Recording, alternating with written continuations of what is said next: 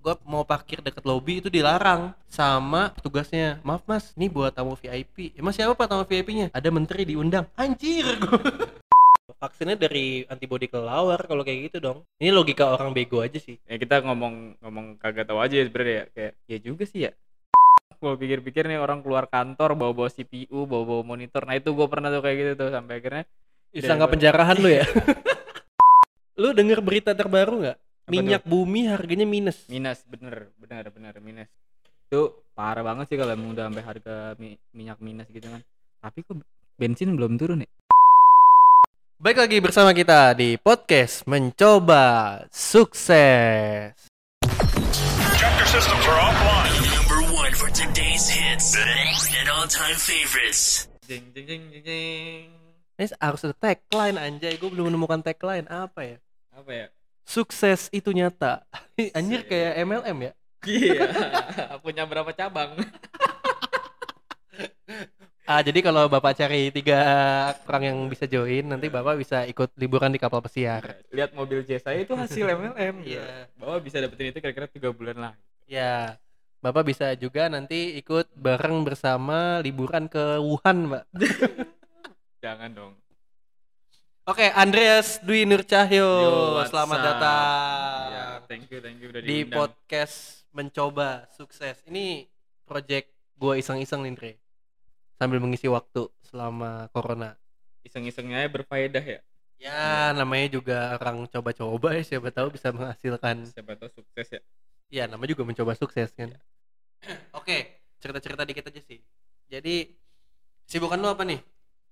Bukan. Sekarang sama sih kayak teman-teman pada umumnya. Bangun tidur absen terus pagi. mandi. iya absen pagi bareng teman-teman. Biasa pakai zoom sekarang.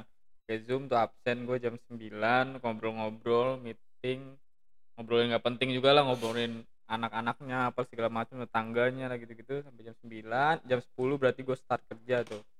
Udah kalau gabut belakang gua kasur tinggal tidur. Bener-bener nih kayaknya eh udah pasti eh, godaan banyak orang ketika WFH berat badan naik. Ini kayaknya gua ada ada indikasi nih berat badan naik nih. Celana makin sempit ya? karena sempit. Aduh baju baju kayaknya gua udah harus order order lagi nih. Sepatu lu udah nggak muat ya? Eh, sepatu lu udah debuan ya? sepatu gua jamuran pak. Sepatu kulit gua jamuran. Ini beneran beneran brodo gue boleh sebut mereknya deh Boleh, boleh, Boleh, boleh, boleh. bebas. Di sini bebas, di sini bebas. punya sepatu brodo saking jarangnya dipakai sekarang ada jamurnya sekarang di pinggir-pinggir aduh teman-teman yang punya tips and tricks nih yang ngilangin jamur di sepatu kulit bolehlah kasih, kasih ke gua nih Gue sih jujur, gue nggak punya sepatu. Ada sih, cuman nggak pernah gue pakai kecuali kondangan. Karena gue kalau kerja pakai sendal mas. nggak lu pernah kondangan pakai sendal gua tahu Iya, itu kondang. Anjir itu ceritanya kocak aja. eh, cerita dong cerita Jadi gue yang cerita ya. iya Jadi gue pernah kondangan pakai sendal tanpa disengaja gitu. Jadi gue habis ada acara waktu itu eh, syukuran di kantor baru. Kebetulan kantornya sama lu juga kan? Iya, Ya, alhamdulillah. Alhamdulillah kita punya kantor baru. iya. Wah. Setelah punya kantor baru sebulan kemudian corona. iya cobaannya mendunia Anjir, anjir kampret banget kagak ada project jadinya. Eh tapi masih bersyukur ya kita masih ada pemasukan lah sedikit banyak. Sedikit sedikit lah ya. sedikit lah ya lumayan lah gitu. terus Kayak terus gimana kondangan lu tuh Ya kondangan dah pokoknya jadinya kita kondangan nih. Eh gua nggak, gue ekspektasinya sih sebenarnya acaranya itu eh syukurannya cuma sampai jam 3 sore. Cuman karena tamu-tamunya pada telat, jadinya molor lah. Plus hujan juga waktu itu hujan ya kalau nggak salah ya, hujan. Hmm. Jadinya sampai jam 5-an baru kelar. Terus kondangannya jam 7 Terus kan kita, gue beres-beres dulu nih, ba- bantu beres-beres segala macem. Akhirnya, beres-beres di kondangan. Lu kata gue tukang catering. ngangkut-ngangkut. Enggak gua gua beres bantu beres-beres inilah Oh, syukuran gitu syukuran kantor. lah ya apa oke, segala macem. Terus kan syukurannya itu agak semi formal jadi kita kan pakai batik waktu itu kan. Nah terus terlintaslah di pikiran gua anjir ini kondangan nggak usah lah eh, balik dulu capek gua langsung aja gas nih langsung ke tempat kondangan. Mumpung waktu itu kan ada mobil tuh gara-gara gua bawa barang kan. Akhirnya gua ajak lah cewek gua yaudah kita kondangan aja deh nih gitu. Hmm. terus dia bilang anjir aku bajunya se- sederhana ini gitu. Nggak pakai dress nggak ada. Ya udahlah siapa yang mau kenal juga itu soalnya jadi gini ceritanya itu tuh yang cewek teman SMP gua yang cowok temen SMA gua. Hmm. gua nggak tahu tuh mereka ketemu di mana mereka ketemu di gereja deh gitu nah entah gimana ceritanya mereka nikah lah. Jadi dua pas gue ditanya kondangan temennya siapa mas? Dua-duanya temen gua. Nah terus habis itu gue jalan lah. Itu gue nggak bawa sepatu karena kan gue syukuran doang gue pakai sendal kan. Literally sendal jepit itu gue pakai sendal jepit bukan sepatu sendal. Bukan yang kulit nggak gue pakai sendal jepit. Gue pas gue masuk gedung gue lihat anjing ini bunga banyak banget bunga papannya gedungnya sih biasa ya di Kementerian Kementerian Pertanian. Hmm. di deket Ragunan situ. Pas gue masuk nyari parkir susah asli. Itu gedung full. Gue dapat parkir jauh banget. Itu gue mau parkir deket lobby itu dilarang sama petugasnya. Maaf mas ini buat tamu VIP emang siapa pak tamu VIP nya ada menteri diundang. Anjir gue Dan lu pakai sendal. dan gue pakai sendal aja itu bener-bener ya itu jalur masuk itu dibagi dua ada jalur VIP itu yang datang itu masuk ke situ eh, tasnya dibawain sama orang Hmm, gitu terus amplopnya ada yang bawain dia nggak nulis nama dia masuk masuk aja jadi ada dia masuk terus di belakangnya baru yang nulisin nama Hmm. kayak gitu terus langsung jalur ekspres buat eh, apa jalurnya beda buat salaman gua aja rakyat jelata anjing gua bilang anjir anjir untuk gua nggak dicegat boleh masuk gua Untung lu gak suruh ngangkat piring, Pak. Tapi soon lu pasti lewat pintu itu, Pak. amin amin Sesuai amin. judul podcastnya, mencoba sukses. Amin. Kelak sukses. Amin. itu terepik anjay gua gue sih expect ya gue maksudnya ya udahlah gue kondangan pakai sendal yang penting gue niat datang gue niat eh, merayakan kebahagiaan temen gue nih dua-duanya nikah gitu kan Gue ngebayangin orang-orang di bawah panggung ngeliatin lu pas salaman. iya anjay. Mana ya sebelum gua sebelum jadi kan lu kayak dibuka dua jalur gitu kan. Gue gue pasti ada rak- jalur rakyat jelata gua. Jalur rakyat jelata kan dan rakyat jelata tuh selalu ketika tiba-tiba kan kalau tamu VIP datangnya suka-suka dia ya. Acaranya jam 7 sampai jam 9 dia datang 9 kurang 5 Iya, iya. suka-suka dia lah gitu datangnya. Nah pas giliran gua udah ngantri tuh ada kali gua setengah jam ngantri gara-gara selalu diselak mulu sama VIP kan? Pas giliran gua mau naik nih itu udah VIP datang cuy. Itu lewat depan gua gua nggak tahu kayak itu pejabat apalah segala macem. Gua ngelihat gua udah naik tangga satu itu sendal gua udah mulai kelihatan. Terus bokapnya temen gua udah ngeliat ini bocah ngapain? Cowok gondrong mukanya jelek begini pakai sendal. Untung gua nggak pakai kaos anjing Gak ada gak ada piring mas di atas ya, terus digituin. mas tolong ambil saya minum ya mas. Gitu. Epic, epic, epic. Parah lu memang. jangan ditiru ya teman-teman ya. Jangan ditiru jangan. Konyol sih itu konyol tapi buat uh, waktu itu nikahannya temen gua namanya John sama Hmm, Jesse. hmm. semoga kalian berbahagia. Selamat semoga cepat dapat momongan ya. Kalau kalian dengerin podcast ini gue minta maaf gue datang pakai sendal. Yang penting gue niat datangnya ya. Tapi beruntung kalian udah menjalankan pernikahannya sebelum corona ini. iya masih Soalnya- bisa pesta-pesta ya Iya, sedih sih beberapa teman gua menunda pernikahannya karena emang pandemi ini kayak emang ini tuh ya emang untuk kebaikan bareng-bareng juga sih sampai akhirnya mereka menunda kebahagiaannya di mana emang tuh masa-masa udah ditunggu lama terus karena mungkin iyalah pasti preparationnya udah Nah. lama banget kan serakahan manusia ini ber- berawal dari Asia Timur sana sampai akhirnya ya udahlah ditunda dulu oh, itu sih emang ya kita sebagai temen juga kerasa ya mau mau gimana juga dari awal kita udah tahu. Tapi ya ya udah mudah-mudahan corona perihal corona ini mudah-mudahan cepet beres lah. Amin amin Biar, semua eh, supaya semuanya bisa kembali normal ya. Ya amin amin. Biar bisa yang gajinya dipotong nggak dipotong lagi, dipotong lagi. yang WFA kerja di kantoran lagi. Yang eh, dirumahkan dapat kerjaan lagi gitu lah. Pokoknya semuanya berjalan dengan baik ke depannya mudah-mudahan. Kita support juga pemerintah untuk teman-teman yang masih suka keluar-keluar iseng-iseng. Cobalah untuk di rumahnya dulu. Siapa tahu kan bisa lebih intens ngobrol sama keluarganya gitu. Kalau bosen ya pelihara apa gitu. Beli-beli ikan sebentar keluar terus ngeliatin ikan. Apa beli kelelawar Dre? Ya beli kelawar biar coronanya di dalam rumah. Tapi jangan disalahin ke kelawar pak salahin manusianya kenapa dimakan kelawarnya gitu. Tapi kan lu pernah makan gak sih? Gue sih eh, kalau di Manado tuh ada namanya paniki. Gue nggak tahu Paniki, itu ya. kelelawar apa kalong ya? Apa apa gue nggak ngerti lah. Tapi itu enak coy. Enak sih waktu itu juga gue pernah disuguhin waktu acara di Manado tapi gue nggak makan nggak nyoba makan. Itu kalau gue sih rasanya kayak ayam gitu gue rasanya. Nah itu sih penasaran ya kayak kayak di Manado itu udah semacam makanan harian tapi mereka baik-baik aja Jangan-jangan emang udah ada antibodinya. Iya. udah kebentuk dari zaman nenek moyang ya. doanya kuat pak doanya Doanya kuat ya, betul, betul, betul. Nah itu tuh perlu diteliti tuh. Tapi kalau gue baca-baca artikel tuh sebenarnya kelawar nyimpen banyak virus sama racun gitu pak. Kayak di mana ya udah. Padahal virus ini kenapa kelawar kuat karena dia punya antibodi yang kuat dan untuk menghadapi virus-virus yang ada di dalam badannya. Sayangnya karena manusia rakus, rakah ya dimakan lah. Mungkin Tuhan nyiptain kelawar untuk ngehandle virus-virus ini supaya nggak keluar ditaruh aja di badan kelawar. Toh virus-virusnya juga dapat berkembang dengan baik di sana. Kelawarnya juga sehat-sehat aja karena antibodinya.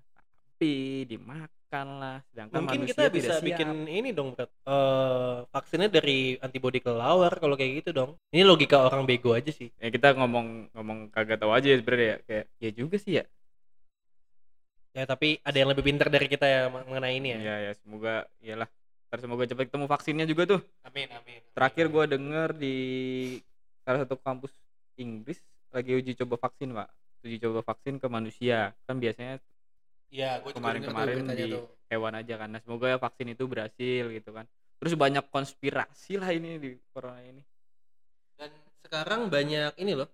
Ya bukannya mau gimana-gimana ya. Tapi kayak ibu-ibu gosip aja gue ngomong. Ih bukan mau gimana-gimana loh jeng ya. Gue bukannya gimana-gimana sih. Tapi ini itu tuh jeng yang itu. Enggak sih. Tapi kalau gue lihat banyak orang yang eh jadinya menanggalkan status sosial, menanggalkan baju politik, menanggalkan apa pun untuk eh, bersama-sama fight di corona ini gitu. Misalkan, ini pernah gue bahas juga nih di episode-episode sebelumnya. Hmm. Jadi, let's say gua pendukungnya Pak Ahok.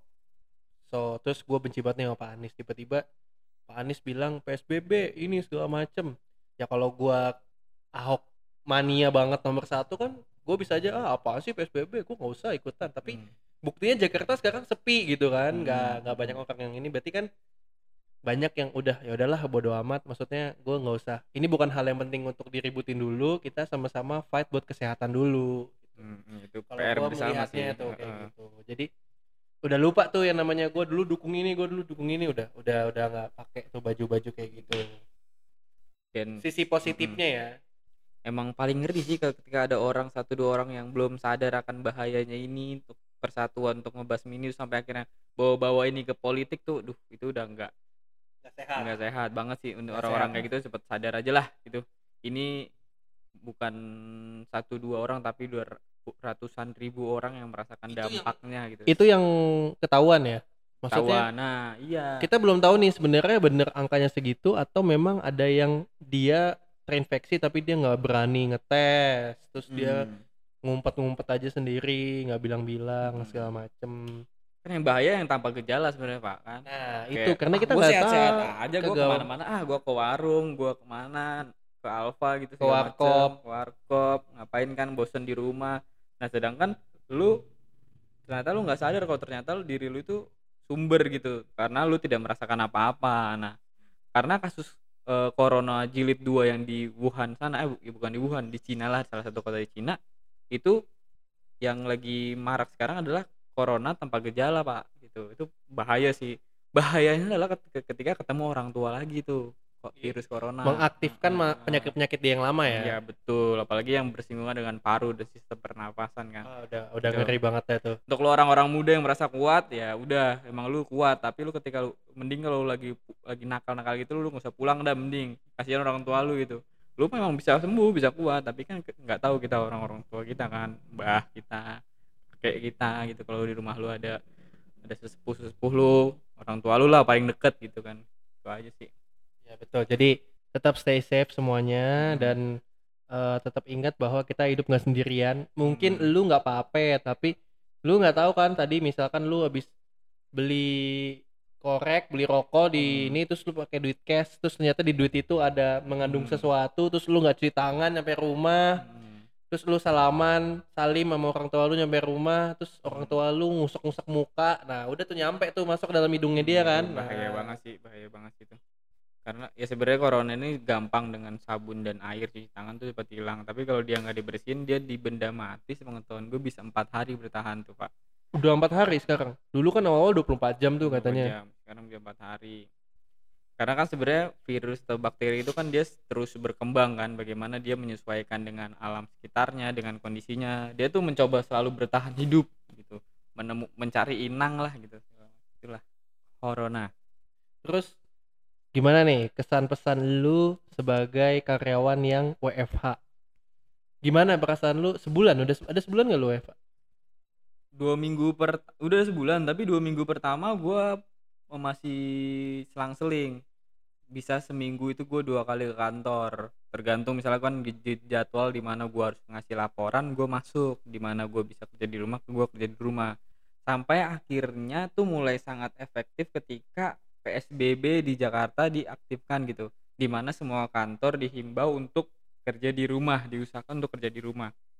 Nah mulai dari situ awalnya gue pakai laptop nih pak. Gue pakai laptop gue paksain lama-lama kok laptop gue lemot sampai akhirnya gue minta ke bagian IT sama HR di kantor gue gue bawa pulangnya komputernya sekalian. Biar data-datanya nggak gue copy-copy ke laptop tapi komputernya yang gue bawa pulang. Di mana orang gue pikir-pikir nih orang keluar kantor bawa-bawa CPU bawa-bawa monitor. Nah itu gue pernah tuh kayak gitu tuh. Sampai akhirnya Disangka penjarahan lu ya? karena keluar gedung itu diperiksa lagi pak. Ada surat tanda terimanya dari dari siapa bener-bener berlapis-lapis lah. Kayak ngurus-ngurus surat untuk ngeluarin tuh satu komputer yang berisi datanya. Tapi mau gimana lagi ya? Kalau dipaksain ntar kerjaan gua nggak beres. Tapi untungnya diperbolehkan lah untuk gua bawa komputer itu. Karena datanya berat banget pak untuk kerjaan itu kan. Terus rasanya ya? Rasanya cenderung bosen sih gua Bosan ya? bosen Sama gue juga. bosen Semua orang pasti bosan ya. Hmm. Terus tips lu atau teknik atau langkah yang lu ambil untuk melawan kebosanan itu apa nih? untuk melawan kebosanan pak gua sekarang lagi nyobain aquascape Aqua, Aquascape. aquascape nah teman-teman tuh aquascape tuh kayak Aquascape siapanya Le Mineral Escape. ya elah ada kayak ada manis Jayus manis banget. gua ngeladennya nggak enak soalnya Kampret. jadi gua kemarin beberapa hari lalu gua sempet sempetin keluar sebentar untuk beli akuarium beli pasir beli batu gitu-gitu buat gua taruh di rumah jadi gua ada kerjaan nih gua nyusun nyusun aquascape gua nanam nanam tanaman di akuarium gitulah walaupun belum jadi masih progres Mungkin teman-teman ada yang nggak tahu nih Aquascape tuh apa sih? aquascape itu ya gua masih awam sih tapi gue jelasinnya kayak bahasa mudahnya tuh kayak eh, teknik menghias eh, akuarium gitulah kayak lu di akuarium itu banyak bukan hanya ikan kan biasanya kita ikan tapi di situ banyak banyak tumbuhan banyak mikroorganisme lain yang di mana lu jadi satu kesatuan. Banyak tema-temanya juga ada tema hutan tema apalah tema ada yang sampai kayak dia bikin jembatan di situ lah kayak banyak batu-batu juga di nah ikan-ikan kecil gitu untuk hias-hias kalau teman-teman aquascape gitu kan ada teknik juga karena tumbuh-tumbuhan tuh ternyata gue baru baru tahu juga nih aquascape kan kadang kalau kita eh akuarium tuh hanya butuh oksigen aja kan untuk fertilisasi kan Ya, sedangkan- yang, yang airnya muter Ah, terus ah. kan. Ah. sedangkan dia ternyata butuh CO2 juga pak untuk tanamannya anjir ribet banget gue pikir-pikir kan ternyata ya udah gue gue coba-coba aja dulu namanya pemula kan ya kira-kira Terus masukin CO2-nya pakai apa? Ada tabung-tabung gitu tapi gue belum seniat itu. Gue belum seniat itu karena gue pikir Gue kira ah, lu udah nih sampai saya gitunya. gue ntar aja gue masih susun-susun di rumah terakhir gue masih susun-susun batu sama tanaman lah gitu. Itu cara gue pertama untuk menghilangkan kebosanan gue kedua udah pasti nih teman-teman juga pasti sering kita video call teman-teman yang lain lah namanya kongkonya sekarang kongko online Online, nongkrong online ya. nongkrong online Terus di siap. screenshot dimasukin Iya, Insta story story. itu lagi in banget tuh lagi in banget tuh teman-teman yang belum pernah gitu Terus pakai stiker work from home, Iya. stay at Stay at home, home. Nah. stay safe. Bangsat semua. Untung gua gak pernah buat gua. Tuh, di mana lu kalau bosen lu cobain dah. Atau lu yang perempuan nih teman-teman gua kadang suka masak terus di-update-update di IG-nya yang dulunya masaknya B aja katanya sekarang udah banyak belajar masak segala macam. Makin lah. parah apa gimana? Dulu B aja sekarang makin parah. sekarang makin asin. Enggak lah. Pokoknya banyak cara dah. Pokoknya ya entah juga mungkin lu yang yang edik sama drama-drama Korea lu bisa namatin tuh. Sehari lu bisa empat episode. Biasanya lu kalau kerja di kantor. Cuman satu episode satu doang. episode per hari. Sekarang empat episode per tapi hari. emang coy gue kan dulu dulu kan gue nggak gue gue tuh salah satu korbannya dulu kan gue nggak suka tuh ya untuk Hmm.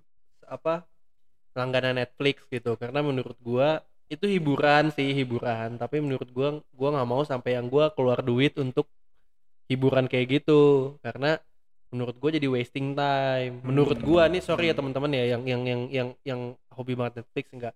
Tapi sekarang gua kemakan omongan gua karena gue jadi subscribe anjing.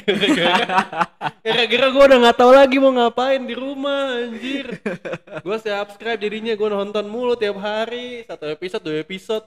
Jadinya ya mohon maaf ya teman-teman yang dulu pernah gue katain. Sekarang gue makan omongan gue sendiri. Awalnya sih coba-coba. Ya jadi ya. jadi awalnya sih ini ada efek ini ada efek yang mana yang mana ya? Yang mana ya? Ini nih kayaknya nih. Ya awalnya sih saya coba-coba aja mas. Tapi ya gimana dong? Enak sih jadi keterusan deh nah itu. Itu yang dirasain temen gua tuh. Tapi ya mau gimana ya? Lu di mana? Kayak beda banget di mana lu dulu tuh. Mungkin kalau gue ya gue tuh eh, mungkin sehari gue pulang ke rumah tuh kira-kira paling cepet dulu jam 11 malam ini jangan dicontoh jangan ngapain lu dicontoh. pulang jam 11 Gua malam jam 11 malam lu masuk kerjanya jam 3 sore sih kayak gue di mana pasti gue pulang kerja pengen ketemu orang-orang lah pengen entah ketemu nongkrong dulu Nah temen gua, yuk ketemu lah segala macam kan temen SMA, teman mana lah kuliah segala macam, temen gereja juga kan nongkrong nongkrong dulu di mana. Gue baru pulang tuh jam 11 Nah sekarang di mana gue 20 hampir 24 jam pasti di rumah. rumah. Nah gitulah. Motor lu ngamuk gak kalau gua Hmm. awal-awal gua kayak gini nih kondisi kayak gini terus gue pengen sekali keluar untuk ke mana Indomaret apa ke mana gitu. Itu motor gua nggak mau dinyalain pak. Hambek nyalainnya susah banget anjir. Gara-gara dia kagak pernah gue hidup-hidupin lama sampai ngambek deh. Gue bilang ya ampun ada-ada aja. Untung nyala sampai sekarang. Cuman satu problemnya itu pak, beli baru. Kan lu udah emang niat, tinggal realisasi aja pak. Jalan udah ada. teman-teman doain ya supaya gue bisa mendapatkan apa yang Andre sampaikan Iya, segera. amin, amin, ya. amin. Ntar motor baru di rumah doang, kan nggak boleh keluar rumah gitu. kilometernya kagak jalan-jalan ya nol ya Kalau dijual lagi, cicilan jalan terus Iya. tapi tuh parah sih emang. Kayak sekarang tuh harga saham juga naik Jatuh, parah, jatuh Naik parah, jatuh jatuh jatuh parah. Terus harga emas naik, tuh yang naik harga emas. ya makin mahal emas nih. Emang kondisi ek- ekonomi sih emang bukan lagi nggak stabil sih lagi nggak jelas lah. Lu denger berita terbaru nggak? Minyak bumi harganya minus. Minus bener bener bener minus. Jadi sekarang harga minyak bumi itu per barelnya itu udah minus karena udah nggak ada tempat lagi buat nyimpen stok pengeborannya. Hmm, sedangkan pemakaian kan berkurang drastis ya? Jauh Ah. karena SPBU sekarang sepi isi bensin paling dua Hmm. dua bulan sekali. Itu parah banget sih kalau emang udah sampai harga mi- minyak minus gitu kan. Tapi kok bensin belum turun ya? Bensin belum turun. Wah gua nggak tahu deh. Tapi sih gue setuju aja kalau emang niatnya pemerintah harga bensin gak mungkin belum kepikiran ke sana kali. Nah, mungkin untuk- belum belum ke sana mikirnya. Masih mikirin Hmm. yang lain-lain dulu. Untuk subsidi yang lain-lain ya gue setuju setuju aja sih kalau bensin yang gak diturunin. Tapi untuk eh keuntungan mungkin kita juga masih pakai stok lama kali. Jadi masih harga Mungkin, lama. Jadi mungkin. kita belum belanja lagi kan. Si Hmm. minyak buminya. Karena kan baru-baru aja nih dan pemakaian di dalam negerinya kan tipis banget. Nggak sebanyak dulu asumsi itu Gimana? asumsi gua ya asumsi gua tapi emang ngerubah banyak hal sih pak kayak tapi paling parah kan di Amerika ya corona ya pak Iya, sampai, sampai 800 ribu kalau nggak salah. sampai Trump tuh ngeberhentiin dukungan dananya ke WHO pak Karena dia butuh. Enggak, karena dia kecewa sama WHO, merasa WHO gagal untuk men, eh, nanggulangi virus corona ini. Dan menurut dia dan teman-temannya di Amerika, WHO sempat memberikan info-informasi yang simpang siur pelihara corona sampai akhirnya sebesar ini kasus corona ini loh. Oh, jadi ya dia kecewa karena hmm, penanganannya nggak tepat lah. Hmm, Maksudnya hmm, nggak nggak inilah nggak nggak sesuai ekspektasi. ya apa pun itu semoga cepat selesai lah cepat cepat apa namanya cepat selesai masalah-masalah yang ada di Mm-mm. eh, dunia. Karena Amin, ini amin, karena amin, ini amin. pengaruhnya banyak sih. Gue ngerinya banyak hal yang terjadi setelah ini bisa ke dampak-dampak lain gitu. Karena kan waktu itu presiden kita nih Pak Jokowi pas di interview kenapa langkahnya nggak ekstrim? Maksudnya nggak sampai lockdown terus minta KRL diberhentiin nggak mau gitu ya. Karena yang dipikirin pertama perut dulu gitu orang Indonesia kan banyak yang kerja harian. Kalau misalkan bener-bener ekonominya diberhentiin yang mau ngasih makan mereka siapa? Karena kita juga butuh buat ngebiayain eh, di bidang kesehatan. Gambling sih pak emang. Karena pertama yang tolak ukurnya seberapa siap pemerintah untuk lockdown gitu. Karena ketika lockdown semua totali berhenti ekonomi berhenti industri berhenti gitu. perputaran uang juga pasti berhenti apalagi di untuk Vietnam orang-orang udah buka loh. Dia Hmm. cuman sebentar. Lockdownnya? Lockdownnya cuma Hmm. sebentar dan udah buka lagi. Karena mereka waktu ada kejadian di Wuhan itu mereka udah nutup jalur masuk dari Cina ke mereka. Langsung di stop tuh. Terus sekarang mereka jadi nggak terlalu banyak penyebarannya salah satu negara yang cukup berhasil lah kalau menurut gua. Ya tapi gue yakin petinggi-petinggi negara elit-elit kita udah berpikir jauh ke depan lah. Tinggal gimana kita berharap nih cepat berhenti aja sih. Amin Hmm. amin. Terus by the way nih pak eh apa sih rencana lu yang sempat tertunda besar gara-gara ini tertunda besar. Eh, terdekat waktu itu gue pengen oh pengen gue iseng-iseng pengen nyobain investasi pak. Investasi eh gue tuh ketimbang saham sama emas gue tipe orang yang lebih suka emas kan. Gue lebih suka yang gue beli emas apa emas emas? Mas mas eh gue normal pak.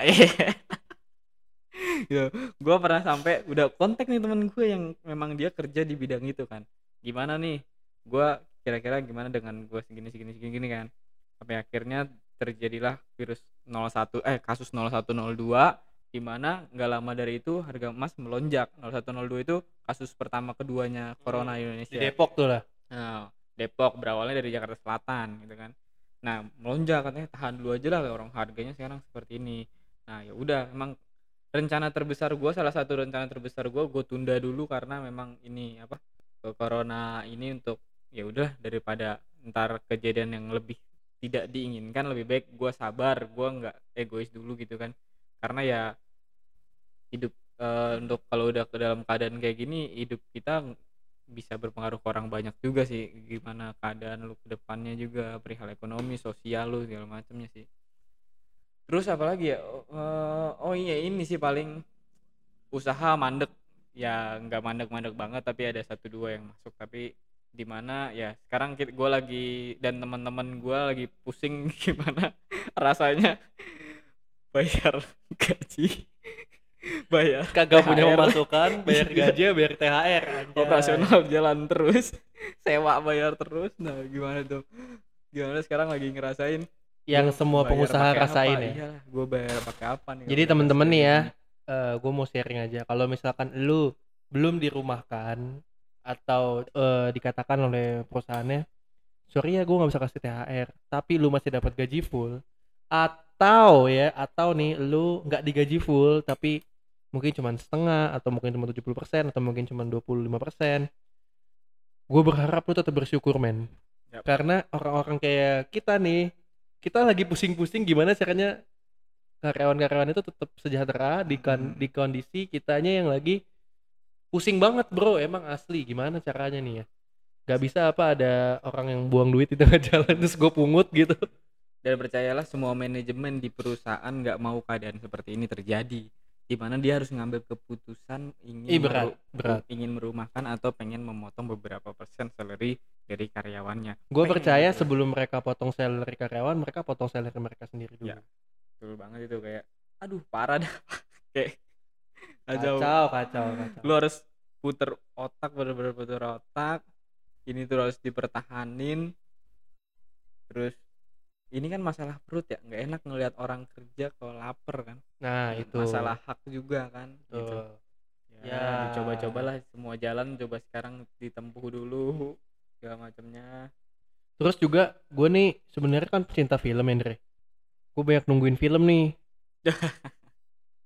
Banyak yang cancel, banyak yang pending, banyak yang nggak tahu kapan. Waduh, waduh gue sedih banget. Tapi ya emang gue tadinya mikir, ah jangan-jangan mungkin dia premiernya di mungkin di Netflix kali ya atau di mana? Nggak juga loh. Ada yang di pending sampai tahun depan, ada yang di ini. Ya udah, paling berasa pasti bisnis bioskop tuh udah tutup dari zaman kapan kan? Mm. kagak ada yang nonton bro itu gimana ya mbak? Mbak yang sobek tiket itu gua kasihan aja. Nyabrik apa sekarang ya? Tapi terus gue sekarang kita sekarang memandang sisi positifnya di mana?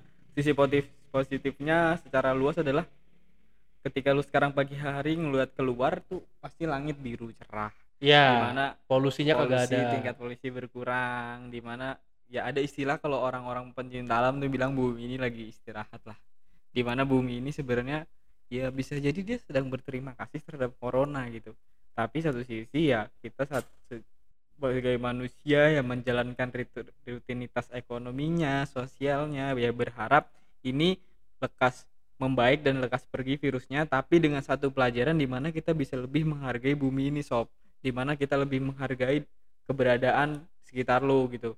Keberadaan orang-orang sekitar lo terus alam lo gitu.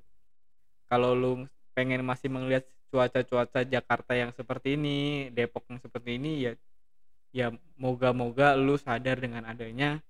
Gua pun gitu mudah-mudahan kita semua bisa berefleksi sampai akhirnya kita lebih mencintai sesama dan dunia ini sih gitu kalau gua ada positifnya ya. Mudah-mudahan mudah-mudahan segera ada jalan keluarnya.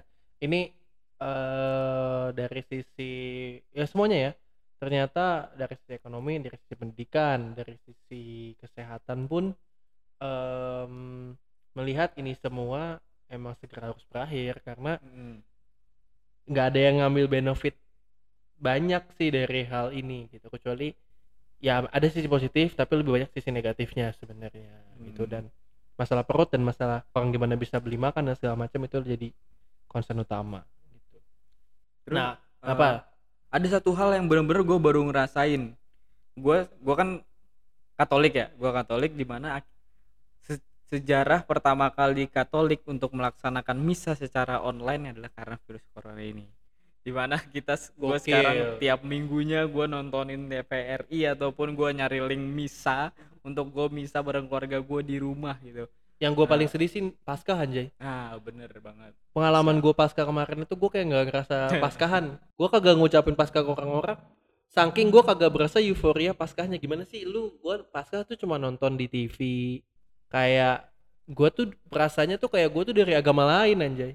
Hmm. nonton cuma nonton kan nggak nggak merayakan nggak ini. Walaupun gue tetap mengikuti dan segala macem dengan prosedur prosedur yang ada tapi euforianya nggak dapet gitu. Gimana Feel- sih? feel-nya beda ya? Iya feelnya beda Beda banget. di mana apalagi pas bagian konsekrasi lah kalau di Katolik ada konsekrasi penyembahan gitu kan.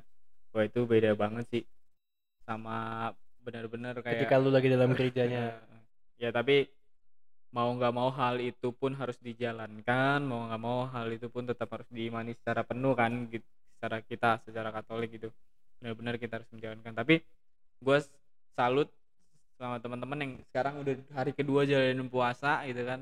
Puasanya Ya, juga puasanya- bukan eh, bukan kita aja yang Katolik merasakan berbeda tapi gue rasa semua Dan agama dan dilematis kan karena- pun eh, dilematis karena eh, mudik lagi dilarang nih. Ya mm, mudah-mudahan teman-teman bisa tabah sabar gitu. Jangan pulang dulu jangan mudik dulu please. Karena kita nggak tahu lu bisa aja bawa virus ke kampung lu gitu Hmm. siapa tahu nanti di sana sebenarnya aman cuman gara-gara lu balik dari kota ke desa yang di mana lu dari zona merah ke sono terus jadinya di sono pada kena gara-gara lu ya gitu jadi ya tahan dulu Hmm.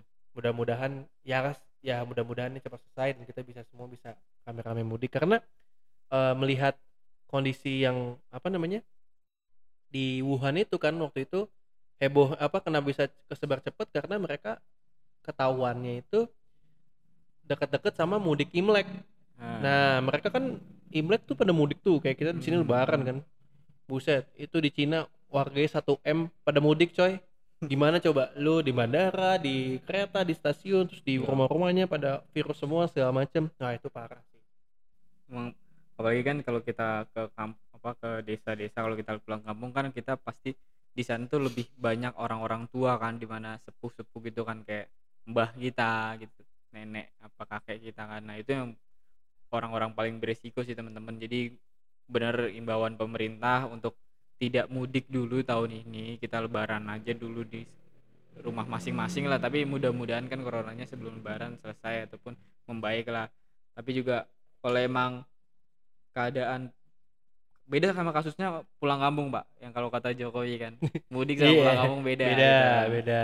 Katanya kalau pulang kampung itu jadi gini teman-teman ya pulang kampung itu katanya kalau misalkan lu kerja di Jakarta ngekos atau ngontrak bareng teman-teman lu keluarga lu ada di kampung. Terus eh, anak istri lu segala macam ada di sana. Terus lu mau pulang karena di sini udah nggak ada kerjaan lagi. Itu nggak apa-apa katanya ya? Itu nggak apa-apa. Itu ya lebih baik tetap dihimbau untuk di Jakarta aja sih. Tapi emang kalau untuk teman-teman yang seperti itu untuk benar-benar tidak bisa eh, memungkinkan lagi untuk menetap menetap di Jakarta ya apa boleh buat. Tapi tetap menjalankan peraturan dengan isolasi 14 hari isolasi mandiri di rumah teman-teman nanti ketika teman-teman nanti udah berhasil sampai ke kampung masing-masing isolasi mandiri selama 14 hari. Itu penting banget sih.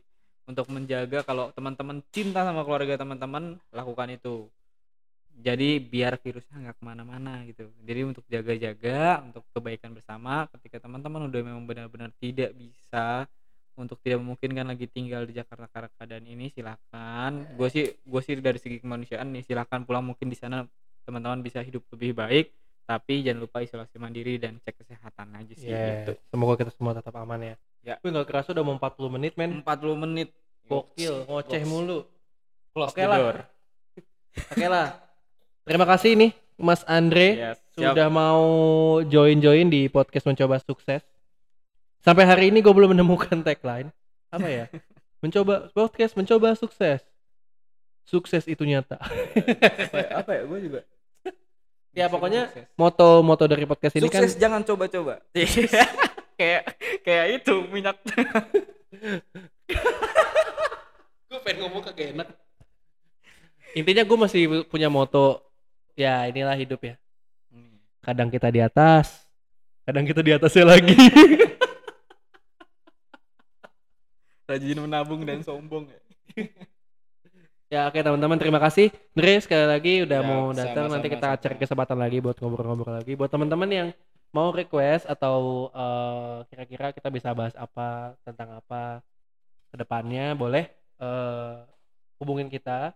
Atau mungkin yang mau join-join ngobrol-ngobrol bareng asik-asik aja boleh juga Eh, sampai ketemu lagi di episode selanjutnya di podcast mencoba sukses Chapter systems are offline. Number one for today's hits and all-time favorites.